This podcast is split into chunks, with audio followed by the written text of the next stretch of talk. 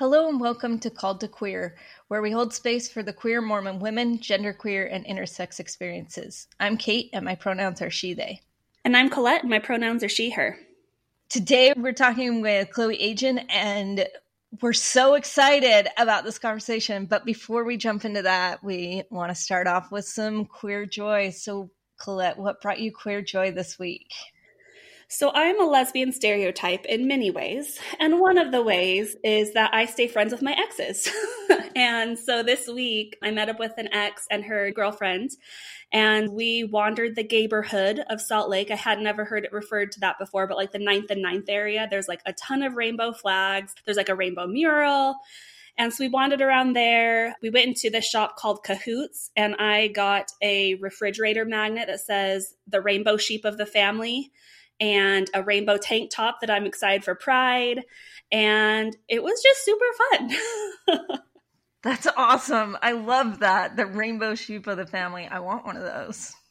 If shipping weren't crazy, I'd totally send you one. so next time you're in the States, let me know and I'll, I'll bring one over.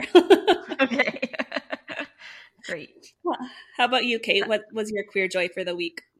Yeah, okay, mine's weird because this week was hard we're recording the same week that the Supreme Court leak happened, and it's just been a hard week. And my queer joy is unconventional.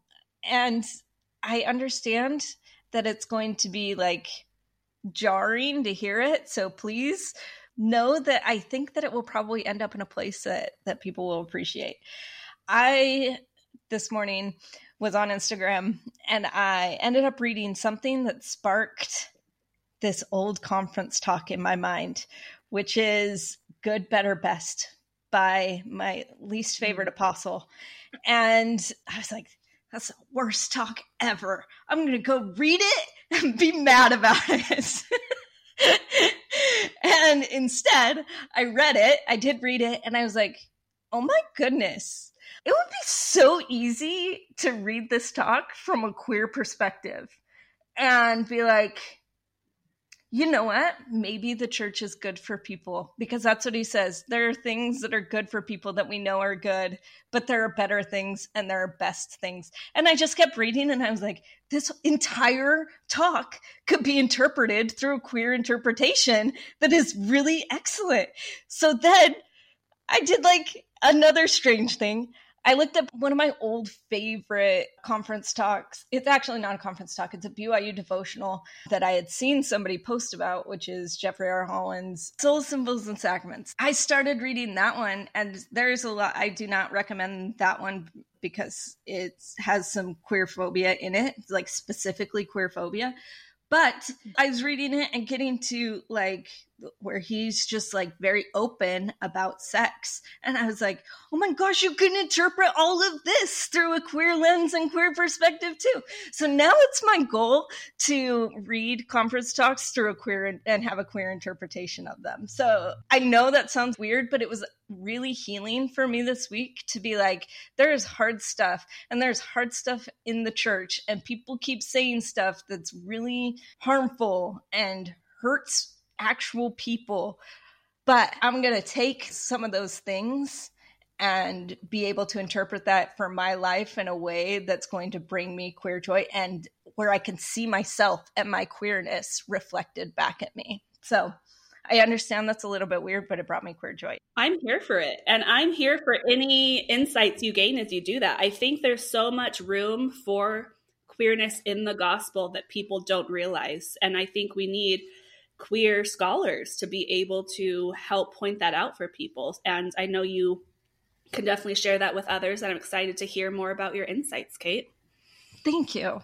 So I do have to also put this out there that the church wants to say that whatever prophets pronounce, whatever they say is gospel, it is canonized but they're very inconsistent with one another and especially mm-hmm. inconsistent over time. So that can't be true. So when we are examining any sort of conference talk, any sort of scripture, or anything, we have to take it through our own lens and our own personal meaning because Otherwise, it actually doesn't make sense. There are too many inconsistencies. I do want to put that out there that I'm not advocating for this being truth. I'm advocating for literary interpretation, literary criticism. Anyway, that was a long one. Sorry, Chloe, you're up. do you have some queer joy? Of course, always. I would say my queer joy this week, my brother and sister in law just had their baby on Tuesday, I think. Yeah. And just so wonderful to be in this place where like my family is so accepting of me and so loving that I don't have to worry about my brother being weird about his new baby and all of that stuff. And he even they named her after me, like she has one of my middle names, and like such an honor to like be able to share this part of myself with this tiny human that like I'll be able to be around and help raise and like just be a part of. So like so so so so wonderful and happy and like oh, definitely lots so of queer joy cool. in that. Oh, for sure. That's amazing. Yeah. I think that might be my favorite queer joy we've had is somebody naming their child after. That's really cool. That's yeah. really cool. Yeah, thank you. Okay, let's hear more about Chloe. Let's jump right in. Chloe, can you give us your pronouns and your whatever we call it right now? I still like queer in 60 seconds, even though it's hey, let's call it queer in 60 seconds. so yeah, I'm Chloe. My pronouns are they, them. And I guess my queer in 60 seconds would be I actually didn't realize that I was queer until I was off my mission. First day at BYU, see this girl from across the like grass, instantly have all these like butterflies in my stomach. And in that moment, I'm like, okay, like I get why love songs are written. Like I get all the romance novels. Like I get it. and then going through the process of coming out at BYU and like struggling with that and being a return missionary. After leaving BYU, I removed my records from the church and like fully embraced my queer identity. I did school, I got my master's degree, worked at Encircle, which is an LGBTQ resource center. There's one in Salt Lake City, and I was the director of that location for about a year and a half. And then now I work at Celebrate Therapy as a therapist. It's been like two months, but it's been so wonderful. Yay, that's awesome. so excited to have more therapists who are competent. Sorry, queer competent, not just competent. Can we talk a little bit about your growing up? So, are you from Utah? Like, what led you to come to BYU? That sort of stuff. Yeah, that's a really good question. I'm originally from California, like born and raised in California. Ironically, it's called Corona. So that was fun during the whole COVID era. So I grew up there. I joined the Mormon church when I was 17, I believe. Me and my younger brother joined together. But my mom's family has a history of being in the church for a couple of generations. But my dad wasn't super into it. So it was like this divide with my family. 17, joined the church. And then I went on a mission I served in the Houston South Mission, Spanish speaking. And then after that, when I was on my mission, I was debating on like going back to the school I was already at. I was doing my undergrad in New York at a school called St. John's, which I loved. But by the time I was going to be done with my mission, a lot of my friends would have been like graduated or be really close to graduating. So I'm like, I don't want to go back to New York and have to re-find friends and like all that things. And everyone on my mission was like, we're going to BYU, just apply. It's going to be so great and fun and all this stuff. So I was like, okay, might as well do it. I got into BYU and then went pretty much straight from my mission. I was home a week or two and then went straight to school and have been in Utah since. I've literally tried to get out of Utah like four times and the universe keeps like bringing me back. Like one time I like actually left Utah and was like, I'm going to go to school, do my graduate degree somewhere else. And just nothing worked out. I couldn't find a place to live. I was trying to like do studies while like living in my car and I'm like, fuck this. This is so dumb. Guess I'll have to go back to Utah. so I like come back and every year I'm like, I'm getting out of here. And then every year the universe is like, no. And I'm like, okay, cool. Cool, cool, cool. That's hard to imagine going from California to Texas to Utah. Is that the the line? Did you go straight from California to? No, I went from California, New York, then Texas, Utah. Yeah. Those are very extreme places to live. yes. I was in so much shock when I got to Utah. I was just, what the heck is like, where's the diversity? Like, I came from like really, like, very diverse places to like not very diverse. So it's been an adjustment for sure. Yeah, even Houston is, even though it's a conservative area, it's definitely not as white as Utah. Maybe you could talk about what your mission was like in in Houston. Did you enjoy it? Yeah, I feel like I have lots of complicated, I guess not complicated, but like lots of mixed feelings about my mission. In one sense, it was so cool being able to learn Spanish and be really connected to people who spoke Spanish while I was in Houston. And for me, my goal and my mission was not to convert people. Even then, that never felt good. Like I just wanted to like build connection with people. If by building connection with me, they happen to join the church or become more active, great. But I didn't care. So there's this like part of me that like loves that I was able to do that. Then part of me hated that because being a missionary is like a form of colonization and now being so far removed from that and like being out of it and like really understanding my own identities and like the history of colonization and religion. Don't feel really great about what I did. But I feel like I can hold space for both of those things. So like love it, love the connections, and also like not agree with that and obviously not support it anymore. Yeah, excellent. Actually, can we dive into that just a little bit more? Can you talk about specifically Houston, what that felt like, what it feels like reflecting on that and thinking about this in terms of colonization? Yeah, I would say it was it, like looking back, just really weird.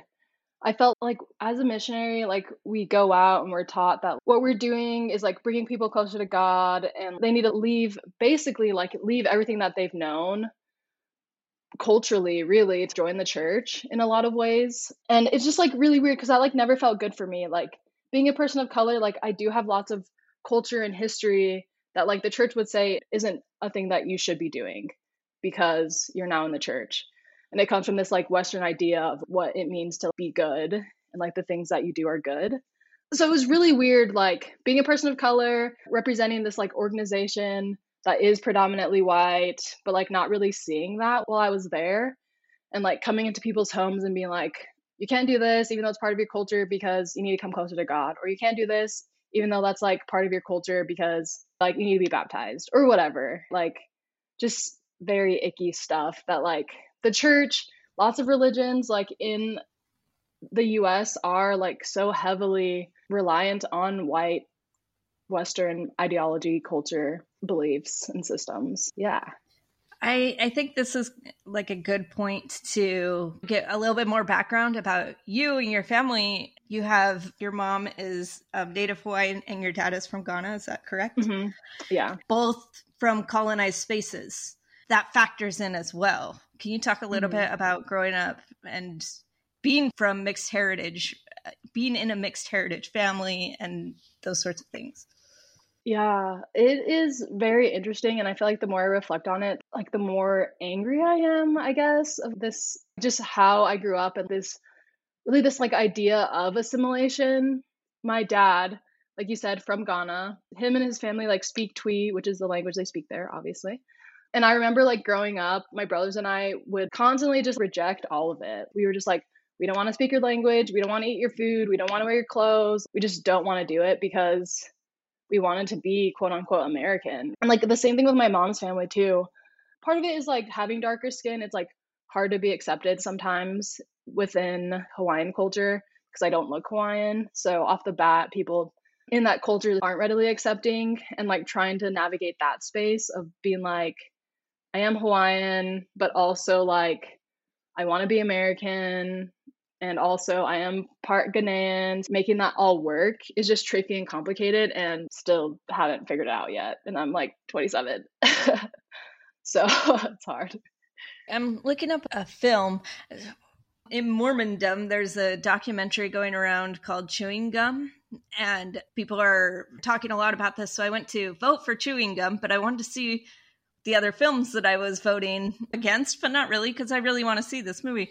There are only like four, And one of them is about Native Hawaiian groups, specific group fighting the telescope that was being put up in Hawaii. So that's one that was really interesting. Another one that was really interesting is this documentary follows a couple MIT students who are talking exactly about what you're talking about. They're students from Ghana who go to MIT and have these dreams of trying to better their communities back home. And part of the synopsis is how much of America do I have to adopt? And how much am I okay adopting in order to do this? And I think it's so hard to pull out education from American assimilation. Like those things mm. are so intertwined. So I was trying to find this documentary, but I cannot. We will find it for the the show notes. But we're releasing this episode during Asian American Pacific Islander Heritage Month, which is the month of May. And I think that your story is one that's that is really interesting in connecting these communities. But maybe can you talk a little bit more about how you connect with your mom's side of the family and what that Mormonness, how Mormonness impacts that side of the family? That's a really great question. A very like complex question, I guess. Like I would say for me, I've really had to like take a look at myself and ask myself really hard questions of like one, what does it mean to like even be Hawaiian? Am I just Hawaiian because I am Hawaiian, right? Do I need to like be so i guess engrossed in like the the culture and the language and the community or can like i just be hawaiian because i am so with my family like in hawaiian culture like communalism is really big we look out for each other like we just are together all the time like my family are like the closest people and i like talk to my grandma and a lot of my aunts very frequently so there's that part but then there's also this lds part that like where Hawaiian culture, like tattoos are like such a big part of that. And like genealogy, like that's a way that you like show your genealogy and show lots of different characteristics of who you are and has been like that for literally centuries. But in like the LDS culture, you can't have tattoos no matter what. It's like all of my family, a lot of them are like, I want to get a tattoo. Like I want to get like a traditional tattoo, like in Hawaii, but I'm also Mormon. So like, how do I navigate that? For my family members who are really active.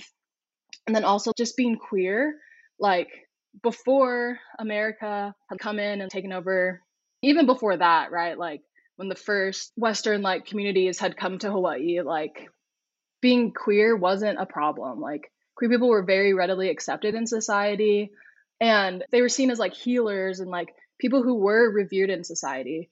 Where like now, because of colonization, because of Mormonism, like being queer is so frowned upon and looked on so negatively. And I want to dive, if you're okay, dive more into the colonization with Hawaii. We talked in our episode with the Faithful Feminists about how a lot of people think the Family Proclamation came from inspired leaders, not realizing this was happening at the same time as the fight for same sex marriage in Hawaii. And Hawaii has this history, like you're saying, of queer people being part of the community and seen as healers. So I'm just wondering if you can talk more about how colonization and things impacted that view. Yeah, I honestly don't have a lot to say on it. I don't, sorry, Colette. No, that's totally fine. And this is where I love Kate being a historian because they can talk to a lot of this sort of stuff because I think yeah. so often the way white patriarchal American culture is now is saying, oh, queer people don't exist. It's never been a thing. You're making this up. When we look to Hawaii as an example, or like a lot of other now colonized places, queer people were part of society and it was normal. And it's hard to see how colonization has just hurt so many people that way. Yeah, Actually, to speak to that, so recently I was like reading this article about it was like breastfeeding, colonization, and like BIPOC communities. And the author of like the article was saying that like similar to that of like in breastfeeding and like the way that people take care of their kids, that like for centuries, again, she's Puerto Rican, like for centuries, like breastfeeding was so normal, like co sleeping with your kid was so normal, like all of these things that like people do now had been so normal but then colonization happened, all of that got taken away. and then people are like rediscovering these things and like branding it as something else of oh breastfeeding is so wonderful we can't believe that people like don't breastfeed their kids when for lots of bipoc people it was like it was so frowned upon and stigmatized because of western ideas of breastfeeding and this need to like provide for your family. So all of that got taken away from them and then now it's like being rediscovered as like this white woman thing. Because white women say it's okay like now it's okay to breastfeed your kid in public or in general. Yeah absolutely. And there's a ton of stuff like that especially stuff like that we think of as medical that's why when I say like the MIT story, it's hard to unpack what's American and colonization from what is science because those things are really intertwined. So I think that this is a good example. One thing I didn't know about before this conversation with you right now, it's a little bit embarrassing, so please forgive my ignorance, is I didn't know that tattoos in Hawaiian culture were part of family history. Mm-hmm. And that to me is really fascinating that the colonization plus Mormonism thinks we're going to celebrate family history, but not the way that you do family history. Right. And there's this big movement within Mormonism to find all of your records. And this is really problematic within BIPOC communities because records are kept differently. So I knew all of this, and yet I did not know that the way the tattoos were a way of doing this. I would love to hear more about those tattoos if you can talk about that, if that's okay. Yeah, I only know a little bit. And I'm not saying that all Hawaiian tattoos are genealogy, but there's this guy in Hawaii who is trained in the old ways of like doing tattoos in Hawaii. And like I had a couple of cousins go to him and his big thing is you have to know your genealogy before you can like come to me to get your tattoo because what your genealogy is based on is like what's going to influence the type of tattoo that I give you and like where it's placed on your body. So just in Hawaiian culture like genealogy is so important. In my family, we have a genealogist who like knows all of that stuff, like knows stories from like generations ago and it's like wonderful that we get to preserve our history in that way but a lot of it is from like mouth to mouth yeah so it's mostly oral tradition right Yes, okay. 100%. Mostly oral. Yeah. So, yeah, it is so important, like you're saying, but yeah, I never put that together too that the church values that, but won't let you express it in the way that, like, your culture expresses that. I'm grateful to know this. Thank you for introducing this knowledge to me because now that's really interesting and important, but also like really heavy and hard to learn. Can we skip ahead to talk about BYU and falling in love and figuring out that you're queer? Sure, I would love to. Yes. Okay, great. Those are our favorite stories. Let's do it. You'd mentioned in your intro that you saw somebody from across the way and you just felt the butterflies. And I understand that feeling. I think there are many people who understand that feeling. In fact, do you all watch? Have you seen Heartstopper? I keep hearing about it. It's now on my list to watch. I have homework from a client that was like, "You need to watch this so we can talk about it." yes. Yeah, Heart Heartstopper is on Netflix. It's just like a quirky teen movie. But in Romanian, it's translated as butterflies in my stomach. And mm-hmm. I was mm-hmm. like, yep, that's exactly what it's like. And so you watch the movie, it's like butterflies in my stomach. So anyway, that's what I'm, I'm I want to, if we can start with that, talking about like recognizing this is a different feeling. Like I said in my intro, so it was like BYU orientation. And there's this girl who's in my group, and she's like on the other side of the field or whatever, like the circle we're in. And just like looking at her, seeing her like interact with other people, yeah, I just get like butterflies in my stomach.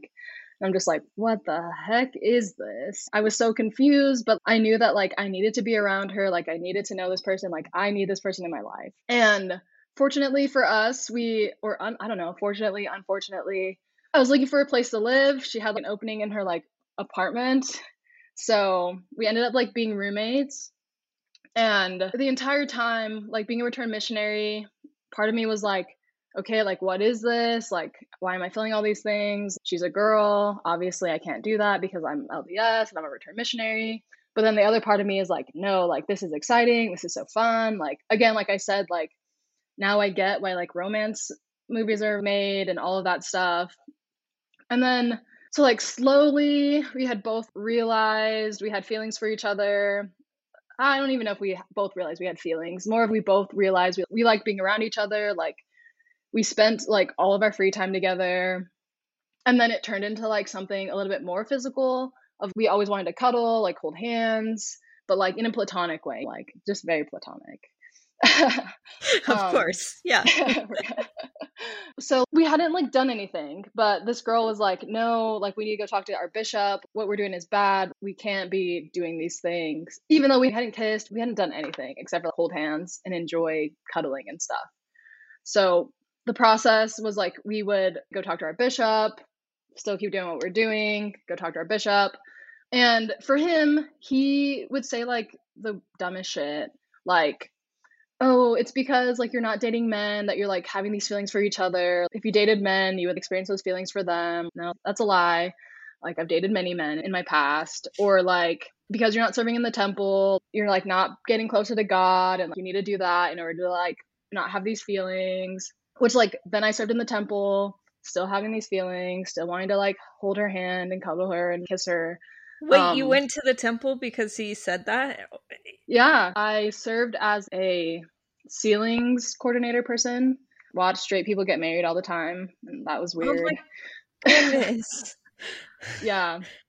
So like I had done that. I like got a calling in the Relief Society presidency. I accepted it because I was like, okay, this is like what's gonna like fix me. But then throughout this whole entire process, I'm still having feelings for her. Nothing that I'm doing is it's not going away at all. And there was a point where I was just like, okay, I'm doing all the things that I'm supposed to be doing.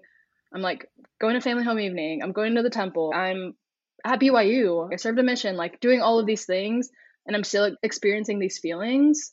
My feelings can't be wrong. I didn't ask for these feelings. Like I didn't make up these feelings. Like they had just they were there.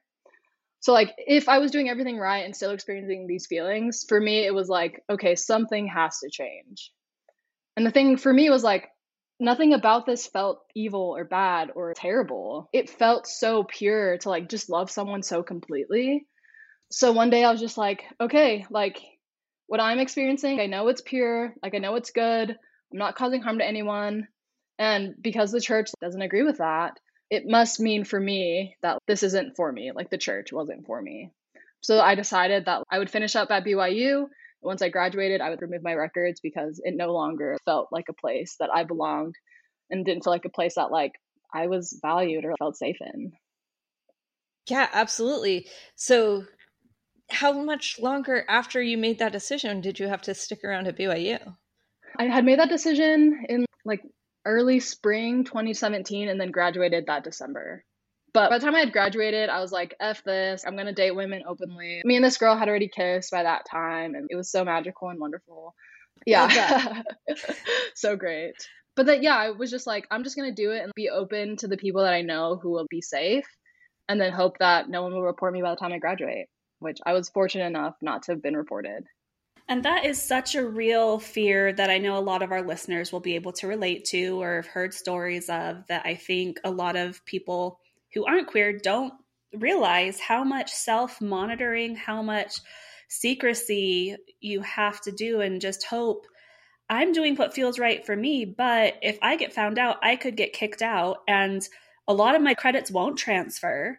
I'm going to have to pay way more at another college or university because BYU is pretty cheap and it's it's really hard to be in that sort of situation to just be living in fear. Yeah, 100%. And I hear a lot of people say, like, well, if you're queer, like, why do you even go to BYU? Like, one, I didn't know I was queer when I started BYU. It took me a whole, like, two years to figure that out. And then also, just because you're queer doesn't mean for a lot of people that you want to leave the church, too. A lot of people want to live in that space of having both.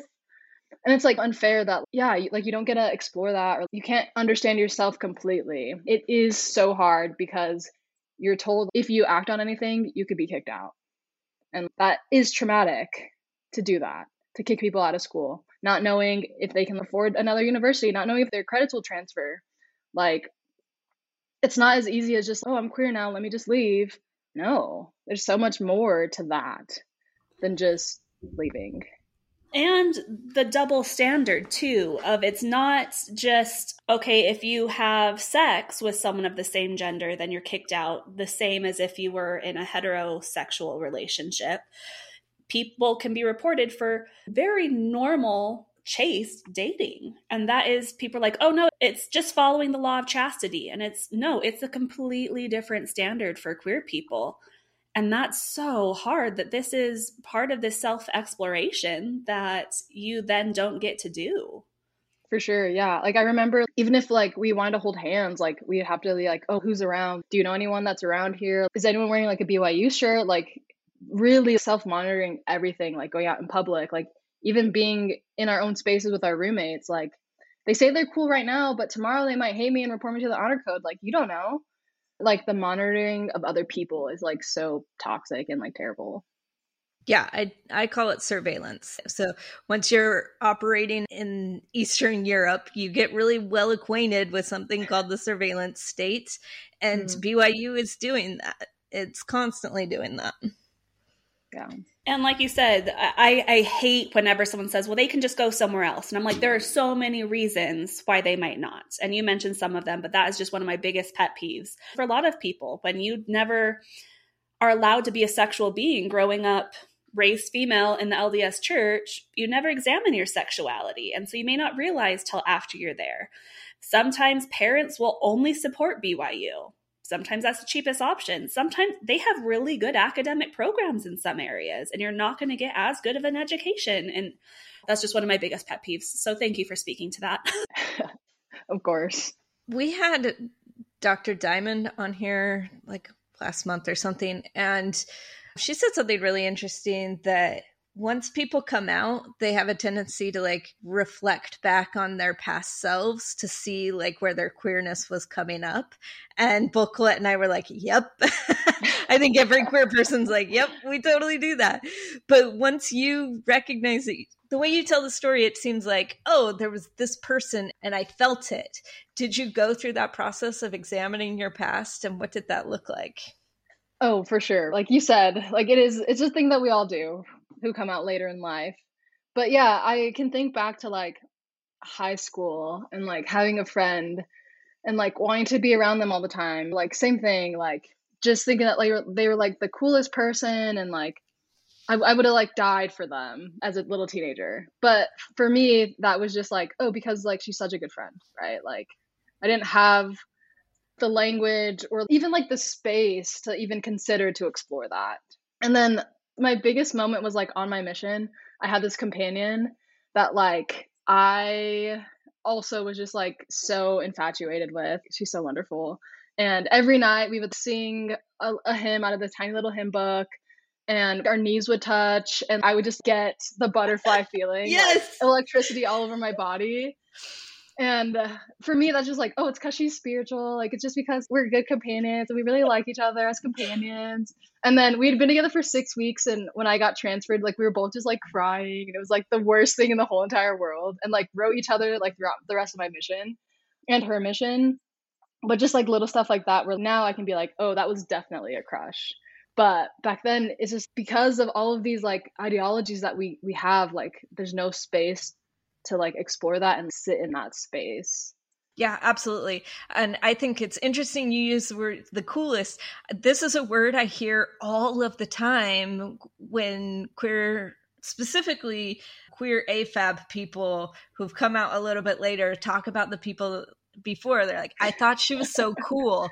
So when we say like look for the language that's another one like i think is a telltale sign is oh they're just so cool. But the electricity i totally understand the electricity. That's also language that i've used before. I don't know what it is. It's like electricity going through me. So yeah. Did you keep track of this companion? Oh, okay, so yeah, like we had, like I said, I left my mission first. We had written for the rest of her mission. She like comes home, still friends. She gets married to a man, unfortunately.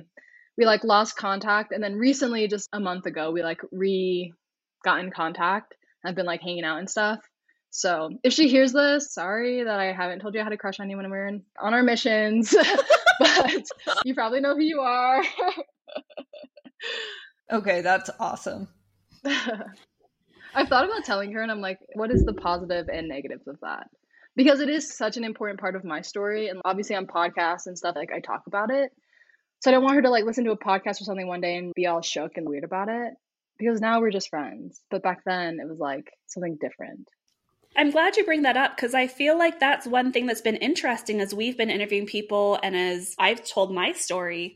So much of my story is wrapped up in that first ex, my roommate. And I'm very careful. I'm like, I want to share my side of things, but this is also her story too. And so trying to be careful of what's mine to own, what's helpful for others, but I want to respect her privacy and her life. And I'd love to get her on here one of these days because I think that could be a fascinating conversation.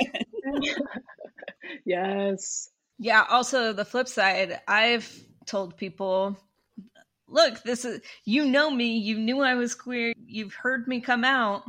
Was it not obvious that I had a crush on you? Mm. And it ruined a friendship.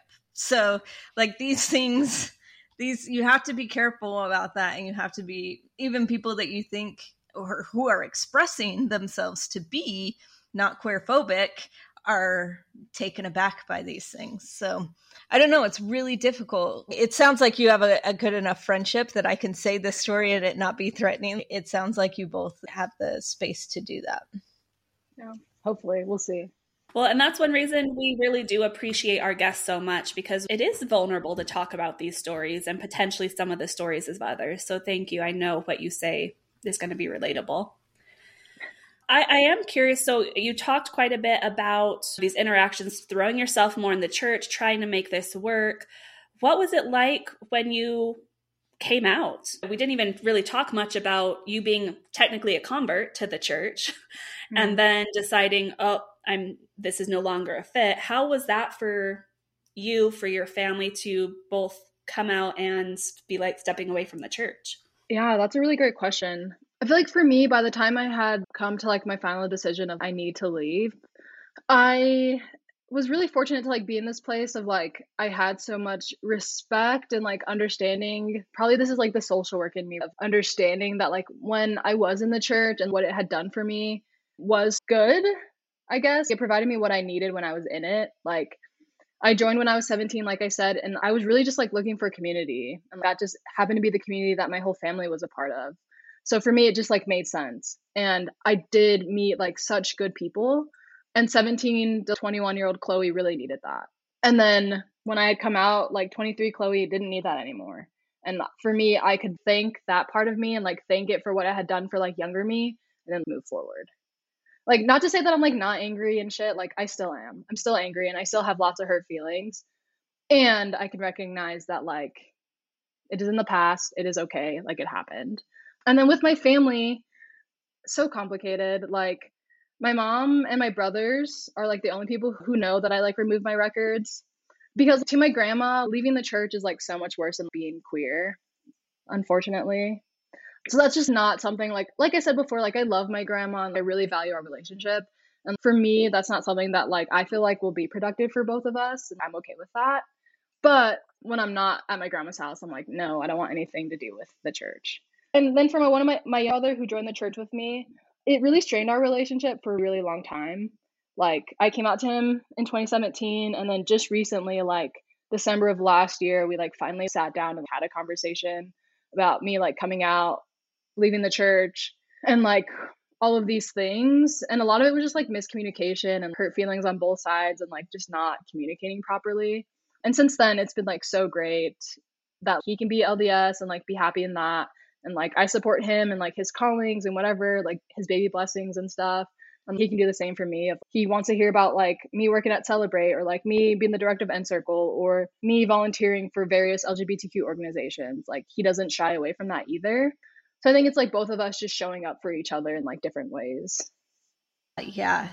The concept that your grandma would be more upset about getting your records removed rather than being queer is an interesting one to me. The sense of community and family in Native Hawaiian culture, from what my understanding from an outsider's perspective, is that this is what can be called a kinship network and the way that families are oriented and the way the community is oriented is different than a colonial perspective that is you're you have a mom and a dad and then you have children and those people and then you have like this whole family tree that you organize. It's different to have this community uh, that is your family that all work together to raise kids. So to me it makes sense that your family that this feels almost like a stepping outside of the family or community rather than queerness which can be more easily incorporated. Is that fair to, to say yeah i would for sure say that's fair to say yeah I'm sorry, I got us sidetracked off on that topic, but I found that interesting that about your grandma. But we were talking about you were talking asking questions about breaking away and family breaking away from the church. Yeah, I think it's really hard and we have this conversation a lot and I'm sure you have the conversation a lot with clients as far as navigating that the Mormon church is, I really like how Sammy Simpson said it in her episode. They're pro family structure, not pro family. But mm. I was like, oof, that's a quote to remember. And yeah. so it's really hard when the Mormon church says we're so pro family, but then someone comes out as queer and it's not pro family necessarily anymore it sounds like overall you've been able to work through things and family's been okay, but I don't know if you can speak to maybe some of that conflict, how you did navigate that, because it is a really hard space. Yeah, I would say for me, the biggest thing was like first understanding that like it took me such a long time to understand my own sexuality and that it didn't happen overnight for me. So also like honoring that for my family as well. Like maybe they had inklings, but recognizing that like yes, because of the church, like that's not even a possibility that people can explore or like think about. Even if you think your child is queer, like that is probably like one of the worst things that could happen. So they don't allow themselves to go there. And like understanding that has really helped me to like separate myself from like the learning process of my family, of my grandma. At the end of the day, I know she loves me. I know my mom loves me. And I know that it is also a process for them. And if my grandma never gets there, like it is okay for me because I love myself so much. Like, I love the community that I've been able to build in Utah so much. I am so happy with who I am, where I'm at, what I'm doing. And like, I'm not hurting anyone. And I don't believe in the celestial kingdom. And I don't believe in the afterlife the way that LDS people do. I don't think I'm tearing my family apart. If that's the belief that my grandma wants to hold to, that I'm the reason our family's not going to be in the celestial kingdom together, like mm, y'all do other things that probably won't get you there either so it's all of us for me i think that if there is a loving god out there he's gonna let us be together because he wants us to be together and wants us to have love and be ourselves that's beautiful oh.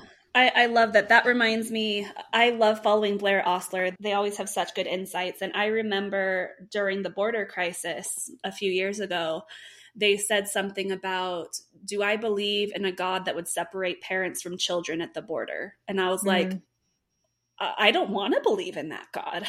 And so I love the more expansive view that you have that if there is a God, I don't believe God wants to separate. If God really believes we're communal people, God wants us to be together. So I don't want to believe in a God that is that punitive to separate, saying, mm, "Sorry, you're gay. You chose wrong." Like I, that just doesn't resonate with me. I agree. I would like to venture into your beliefs because you talk about the universe, but I don't know if that's like appropriate or fair to put you on the spot about your beliefs about the universe. Um, oh, I um, can. I'm okay to talk about it. I'm very open. Can you talk about then your what do we call that faith transition? What that looked like and what you keep and what you decide to to put away? Yeah. So yeah, my faith transition, I would say like after leaving and like removing my records and everything, which was quite uneventful. Like I thought it was gonna be like a huge I don't know, something. It, I thought it was gonna like feel really good, but I'm just like, oh, they just sent me an email and they like deleted all this shit. When like I put so much like time and energy into like doing all the things, it was so bizarre. Anyway, so after that, I was just like so angry for probably like two years, just like pure anger of like, if God is so loving, like they teach in the LDS faith, how can he be so unloving towards the creatures that he had created? I really do believe that I was created as a queer person. so just lots of anger for a while. And then after that, like I said, still a little bit angry, but more transitioning to the space of like, I believe that there is something larger out there. You had Dr. Lacey Bagley on here a while ago, and we talked really about, she calls it like the network that like connects us. I really love that word because that's how I feel like there is something out there that connects everybody. And sometimes it's so tangible and also like connects like all living things. Like sometimes I'm like sitting in coffee shops and just feel so connected to other people. So I definitely believe in that. And then also just like, I would call it my intuition of like, I do think that there are like things that I need to be doing in my life and being really open to that. Like I said, like me trying to leave Utah, but like the universe saying no every single time. And that like me being willing to listen to that and like even like taking my job at like celebrate therapy, like it just all fell into place and like me being open to like let that happen. And I never wanted to do therapy. Like I wasn't even looking for a job when I got this job. It just felt like because I was listening and like willing to act and do that like I was able to hear something outside of myself tell me that this is my next step in life. So really leaning into that. So yeah, I would say like I would call things a little bit differently than LDS people would call that. Like my girlfriend's LDS and I guess she would like call that like the Holy Ghost, right? The Holy Ghost is like talking to me. Where like for me that's like my intuition and like the universe talking to me. Cool. I really like that. Thank you for sharing that with us there have been a couple times now that you've brought up being really angry. And I think that anger is healthy. And I think that anger is a part of us loving ourselves and loving the parts of ourselves that somebody told us to cut off to separate ourselves from. And the anger is about reincorporating those parts of you. So I think it's really great to be able to hear you talk about moving through that whole process because that entire process, including the anger, is all crucial to getting to a more peaceful spot. If it's okay, can we talk about anger a little bit more and this being within Mormon culture and specifically white culture, there is a problem with anger and shoving a trope onto specifically Black women about being angry. Can you talk about that a little bit more and how that impacts you? Oh, yes. Yeah, I feel like it's so tricky because I do understand that anger can be really productive. And it's also like something that you need, that we need to feel, like, right? Like things are make us angry and I feel angry all the time. And a lot of the times it's like, how can I express that specifically when I'm in spaces with white people? Because I don't want to be seen as like this, just like an angry black woman.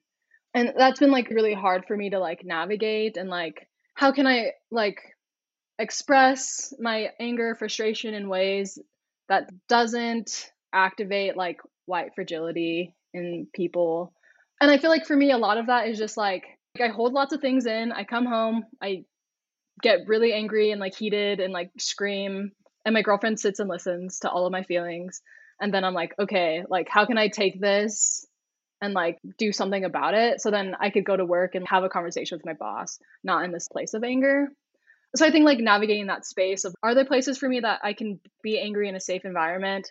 Then how can I like take these really underlying feelings and emotions being activated in myself like use that in a way that is productive. And you identify as genderqueer, correct? I do. Yeah, I do.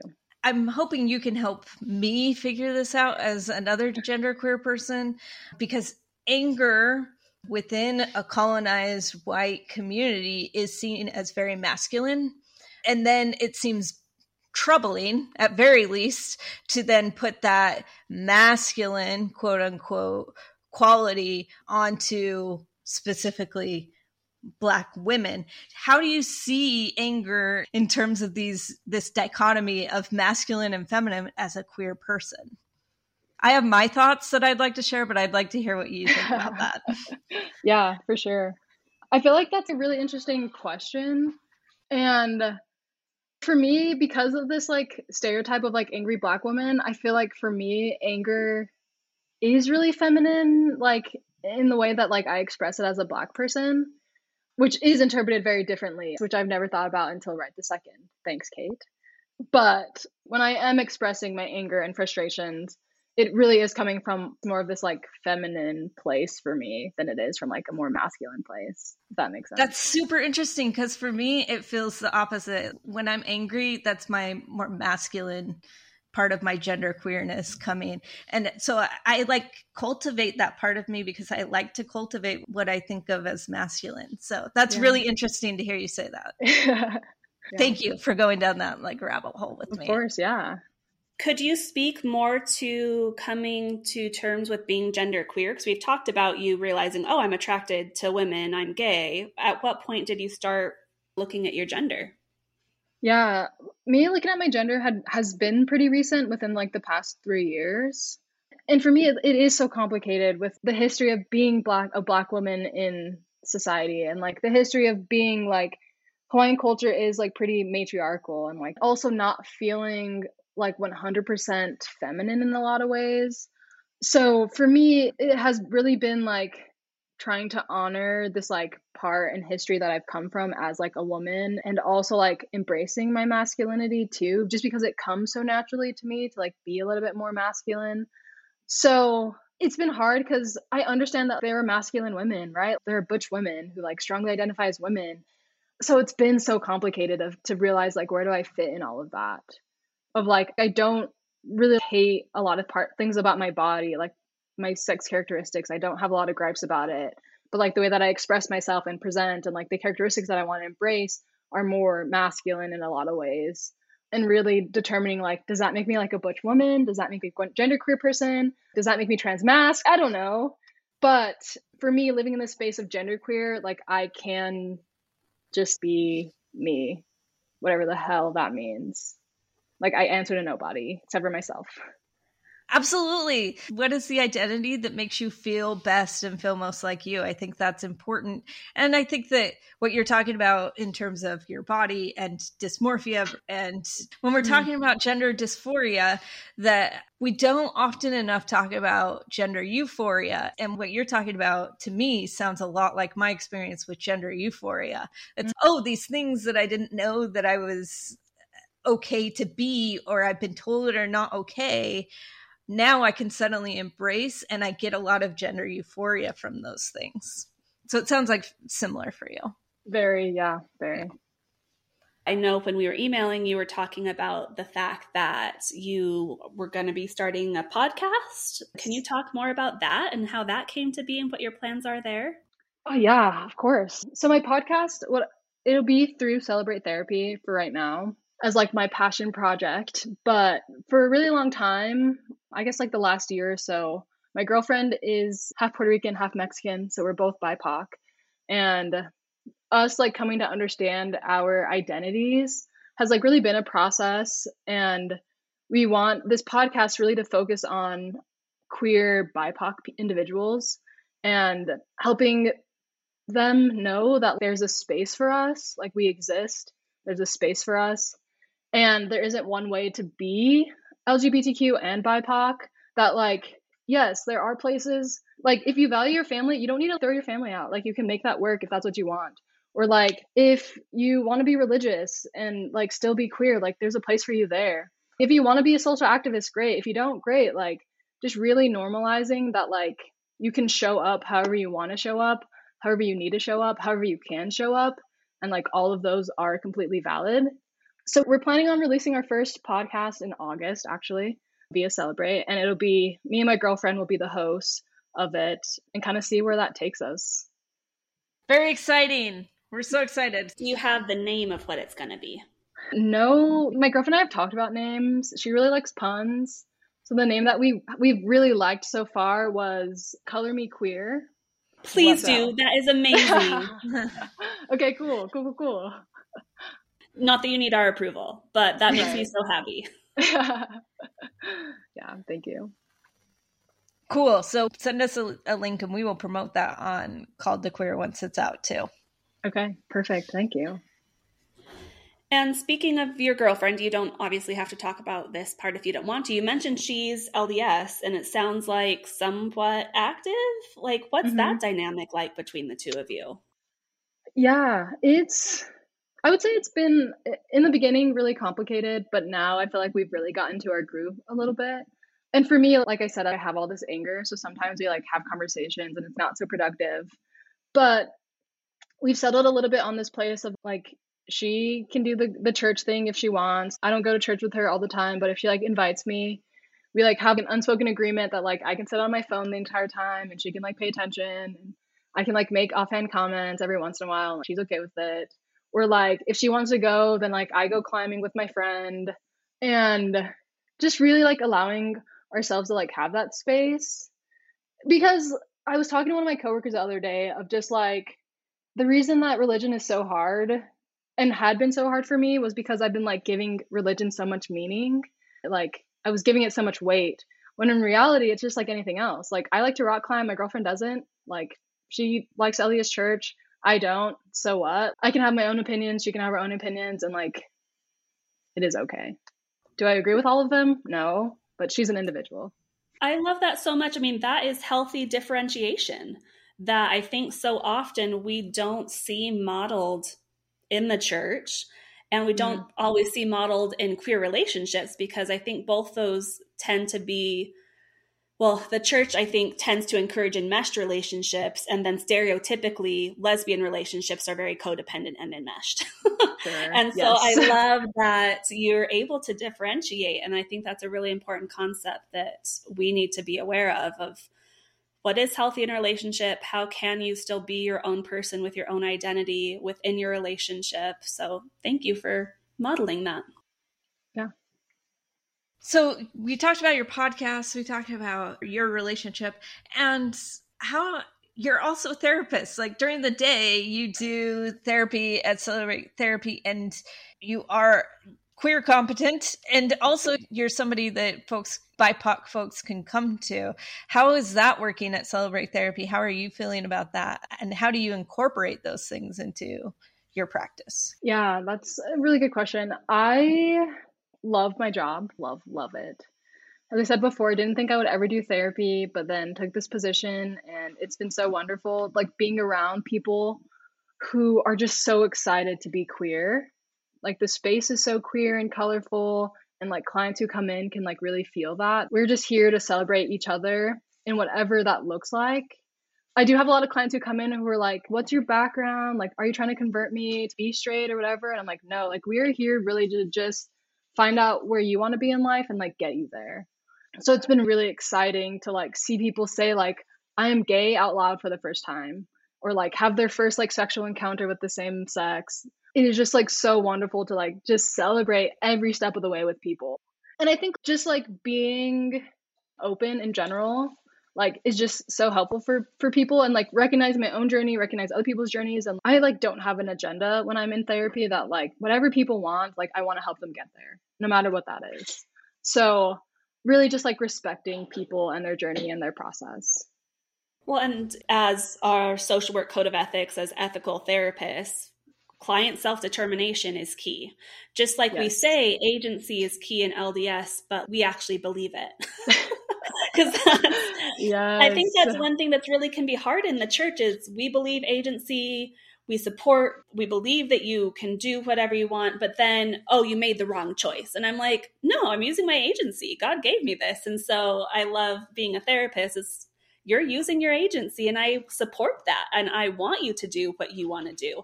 I'm actually a little concerned sometimes when clients are like, "Hey, what should I do?" I'm like, "This isn't my life. what do you want to do?" yes. I I remember in grad school, it blew my mind one of the first semesters a teacher said, "It's not your job as a therapist to give advice." And I was like, wait, then what do I do as a therapist? That's what I thought I'm supposed to do. And he said, if you give advice and they take it and it's good, they become reliant on you. If you give mm. advice and it's bad and it doesn't turn out well, they can blame you. Either way, they're not taking responsibility for their own actions in life. Mm. I was mm. like, oh. So I love talking about that client self determination. We don't have an agenda as therapists. It's what do you want and how can we help you get there? And I do have to put in a plug for therapy, for Celebrate Therapy. It is the queerest space. I know that Lacey said that like on our podcast, but I went and legit like rainbows everywhere pronoun things everywhere. There's a potted plant in the waiting room that has pronouns on it. There's a lending library of all of these queer books. There's a clothing exchange. Like it just brought me so much queer joy to be in that space. I even took a sticker, want to celebrate stickers that says celebrate and the different things to celebrate in different rainbow colors. And I have it in my office. And I had a client mm. say, Oh, I love that the other day. And so thank you for just being an awesome therapist. Thank you.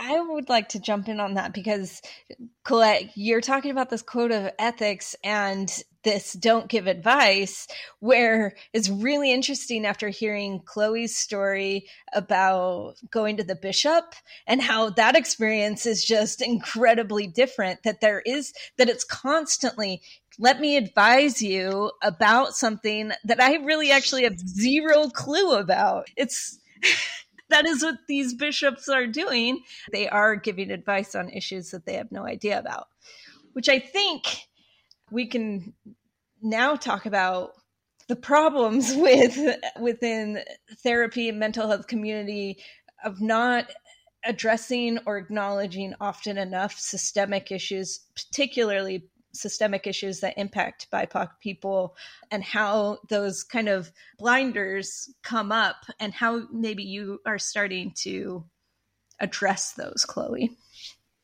I feel like that's a really big question.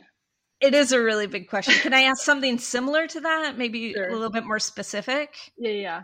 First of all, are there systemic issues that you see within the mental health community? Yes, there are lots of systemic issues. Yeah. And I think like the biggest one that gets talked about a lot is just like accessibility. And then also just like the way that we do therapy, I feel like I'm so torn all the time of I know that talk therapy is so beneficial and helpful and lots of communities heal in lots of different ways. Just by being a talk therapist, I feel like I'm contributing to this idea of like colonialism because I'm doing talk therapy. So that's a whole thing. I, I think that is an interesting concept, and I appreciate you bringing that up because here I am a decade out of my master's program now, and I'm just now realizing talk therapy doesn't resonate as much for me as it used to. And it's mm. hard because I feel like that's all I was taught in grad school. And yeah, I've taken additional trainings and now I'm really trying to take even more things that are outside that traditional model because there are so many ways to heal. And I think there is so much wisdom that comes from different communities that weren't recognized because there wasn't the science backed evidence. That I'm like, this actually, I've seen so much healing from different things that as I look more into, I'm like, this wasn't invented by a white guy. This was taken from indigenous communities and then repackaged as uh, therapeutic modality that is science backed. Like mm. it's so interesting to be thinking of and working through. Yeah, and to speak to that, I feel like for me the biggest indicator of that is like the treatment of schizophrenia and learning that in cultures where communalism is prioritized, schizophrenia doesn't present itself as strong as it does in individualistic societies like the US. I am not schizophrenic, but I do have bipolar disorder, and I feel that. I understand this concept of when I was growing up and trying to figure out what this meant for me, that it was so stigmatized. Where I'm reading in other communities that this these same presentations are not going to be classified the same way. They're not going to be called a disorder. They're not going to be called an illness. Just that language is detrimental. And so, exploring these different ways of talking about what it is that I'm experiencing that isn't illness or isn't through disordered language is really helpful. Sure. Which, again, the DSM is like a whole systematic thing, right? That contributes to this erasure of experience. Well, and that's one thing I could get on a soapbox about, just about the medical model. Like, mm. I hate that in order to help people, I have to use the medical model because that's how they can afford it is by using insurance. So I have to diagnose them. When I just want to say, you are a human living a life. like, yes, yes, yes, Colette. Like, yes. Sorry, keep going no, I don't know if I have anything else to say, but it's just been something I've been wrestling with that I'm only on one insurance panel because Select Health is a really big payer in Utah. It's a very common insurer. And so I just got on that one and my caseload's full. So right now I'm not feeling the need to get on more. But because of that, when I have clients that are on Select Health or when they are doing out of network, and submitting super bills to their insurance, I have to diagnose them. But that's just one of my big pet peeves that I've never really had to wrestle with until I'm at this job because when I worked at places before, my services were just part of the program. And now people mm-hmm. coming in for therapy, I have to do diagnosis most of the time when I just want to diagnose them as having a life and having issues because of that. There's nothing wrong with you. The like system that's around you is broken.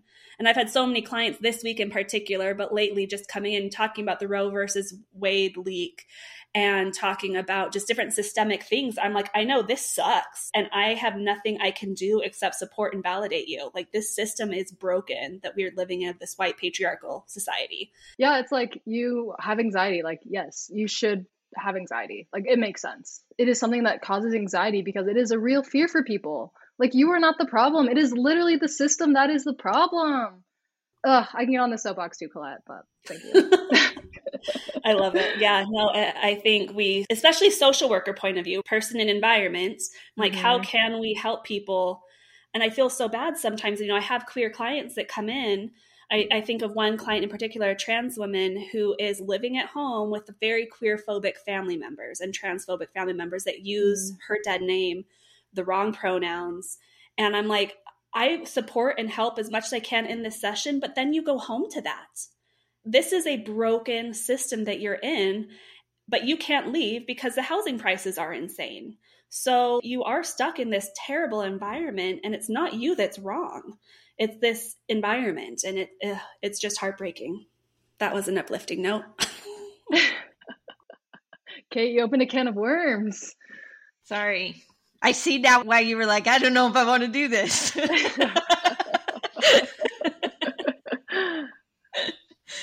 Get a couple social workers talking, you'll hear all of our pet peeves. yes. I know. Now I'm trying to think about how to like wrap it up on on a on a note that's very pro queer. Um, well, it's hard when we live in a very anti queer society. One of the big reasons Kate and I started this podcast is yes, we can hear these stories individually, and there are similarities, and we can learn a lot from hearing individual stories, but so often we do end up having these systemic discussions because that impacts so much of the queer experience. I remember someone saying this once, and I'm like, yes, it's it's not a problem that I'm queer. My problem is you think it's a problem I'm queer. That is the issue. Yes. Preach it. Maybe we can talk about plans going forward. So you have the podcast, you have work, things are going well, you have a girlfriend. Where do you see yourself going from here? Yeah, so my plan is to leave that, Utah. Yes, to leave Utah. Oh my gosh. But yeah, my plan is definitely to like, just stay in Utah to get licensed. So that's it's all about a two year process if I'm working full time to get licensed and then after that really i'm just like open to all the possibilities like i i am like someone who like i don't want to cement myself in a career for the rest of my life i really am like interested in like being a doula like i think that would be really cool i'm also interested in like maybe pursuing law or like going into policy or like going into government so really just like exploring the possibilities and like creating a beautiful family with my girlfriend and supporting her as a writer and just like allowing the universe to tell me like what's next and like being open.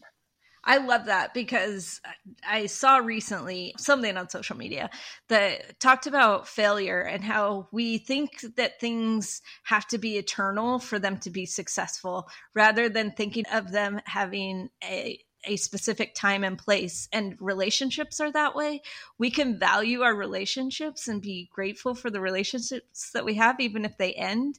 We can be grateful for that in career paths and whatever we choose. So i really appreciate you saying that and being open to that and letting our audience also think about that and let it resonate with them We've been all over the place and I've loved this discussion, but is there anything you wish that we had asked about or that you could talk about as we wrap up? No, I don't. I just want to say thank you for like going on this journey with me. Like you said, Colette, we have been everywhere. in this conversation. and I'm already thinking like, how am I going to write this show note? There's so many things. yes. But yeah, thank you for having me on here. I feel great about this. This has been so good. This has right? been queer yeah, absolutely. Thanks for listening. We appreciate you joining us today. If you're liking these episodes, we'd love it if you would rate and review Called to Queer on the podcast player of your choice so that other people are more likely to find us. We'd also love it if you would share our podcast with a friend who could benefit from he- hearing these stories. If you want to contact us, you can reach us at hello at calledtoqueer.com. You can also follow us on Facebook and Instagram at Called to Queer. See you next time.